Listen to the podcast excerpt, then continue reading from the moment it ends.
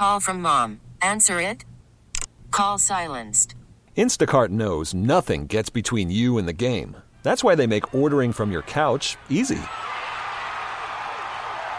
Stock up today and get all your groceries for the week delivered in as fast as 30 minutes without missing a minute of the game. You have 47 new voicemails. Download the app to get free delivery on your first three orders while supplies last. Minimum $10 per order. Additional terms apply. Hey, Rob Bradford here. I have set out on a mission with my good friends at FanDuel to prove what I have known for some time baseball isn't boring.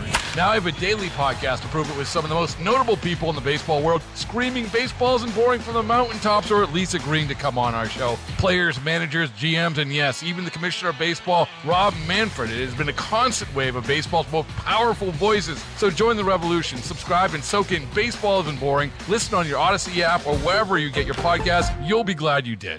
I'm going to say two words and it's going to set some of you off. Taylor Swift. Taylor Swift. I know. Please don't text me. It's in the news. Uh, I know there's some people think there's a conspiracy that the Chiefs are in the Super Bowl, that it was predetermined because of the whole Taylor Swift effect. Joining us now on the John Schuster Coldwell Banker Hotline is John Rash with the Rash Report. John Rash writes for the Star Tribune editorial board and also is our pop culture expert. I have really appreciated, John, the response by some sports people, um, gosh, just different athletes and stars who are saying, come on, people, just get over it. Um, the stats are showing the NFL 10 days before the Super Bowl has sold all of its commercial inventory for the main broadcast and the Nickelodeon broadcast. Some people say the Taylor Swift effect is part of this. You know, the bottom line is the Chiefs earned their way into the Super Bowl. And because she's dating one of these players is not the reason that they're there, and there was no conspiracy. Absolutely no conspiracy. And if anything, give credit to uh, Travis Kelce in terms of how extraordinarily well he played, as well as his Chiefs teammates. And, you know, I think that, yes, uh, the Super Bowl is sold out.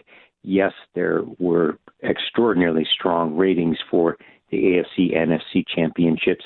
And yes, I think the Super Bowl has a chance of being among the top rated of all times, but it's a compelling story and it is a convergence as so often happens with the most popular sports league in the world of pop culture as well as pigskin here. So because uh, you know, it's a good matchup, uh, two well known teams, a one of the biggest cities in the country in terms of and metro areas in terms of San Francisco and of course Kansas City, having been in the Super Bowl so many times relatively recently, and I think they've been in, they were in six straight AFC championships.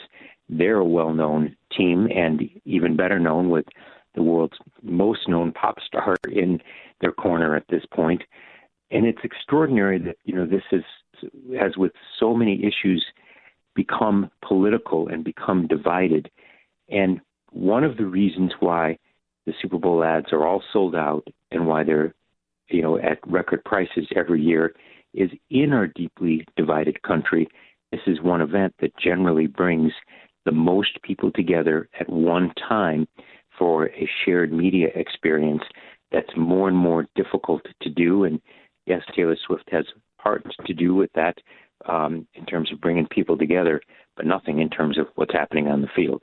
It, people just need to get over it. It's just it's ridiculous some of the things that are being said. You almost worry about like how people and and as you said, it's become partisan, which is really crazy.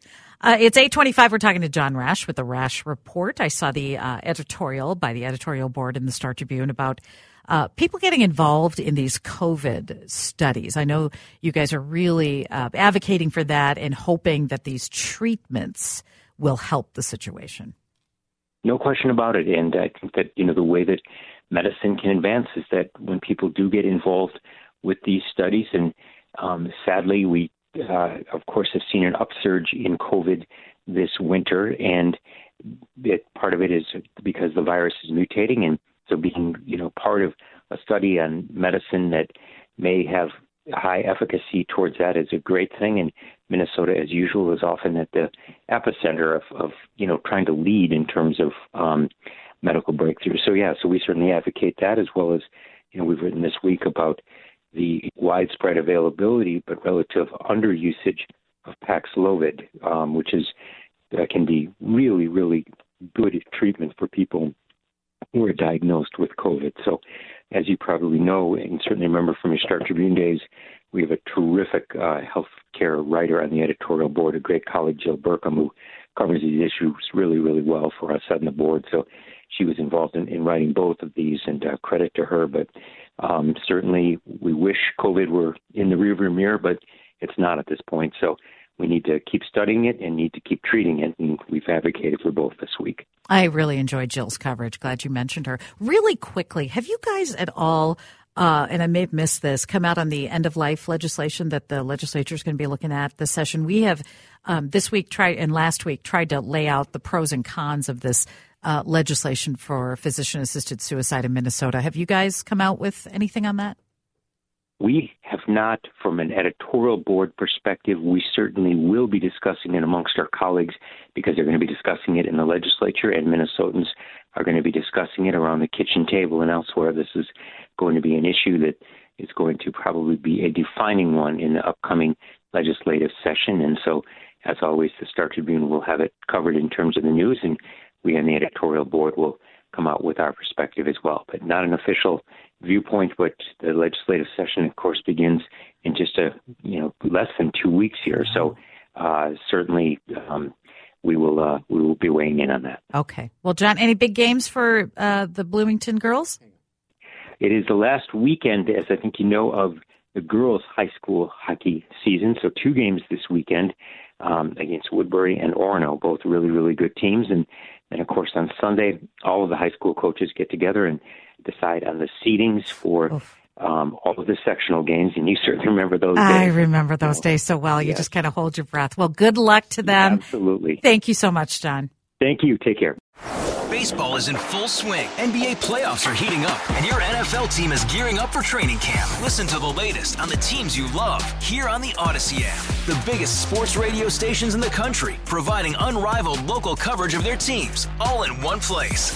Exclusive interviews with players, coaches, and team executives, streaming live and always available on demand. Stay in the know with your favorite teams right here on the Audacy app.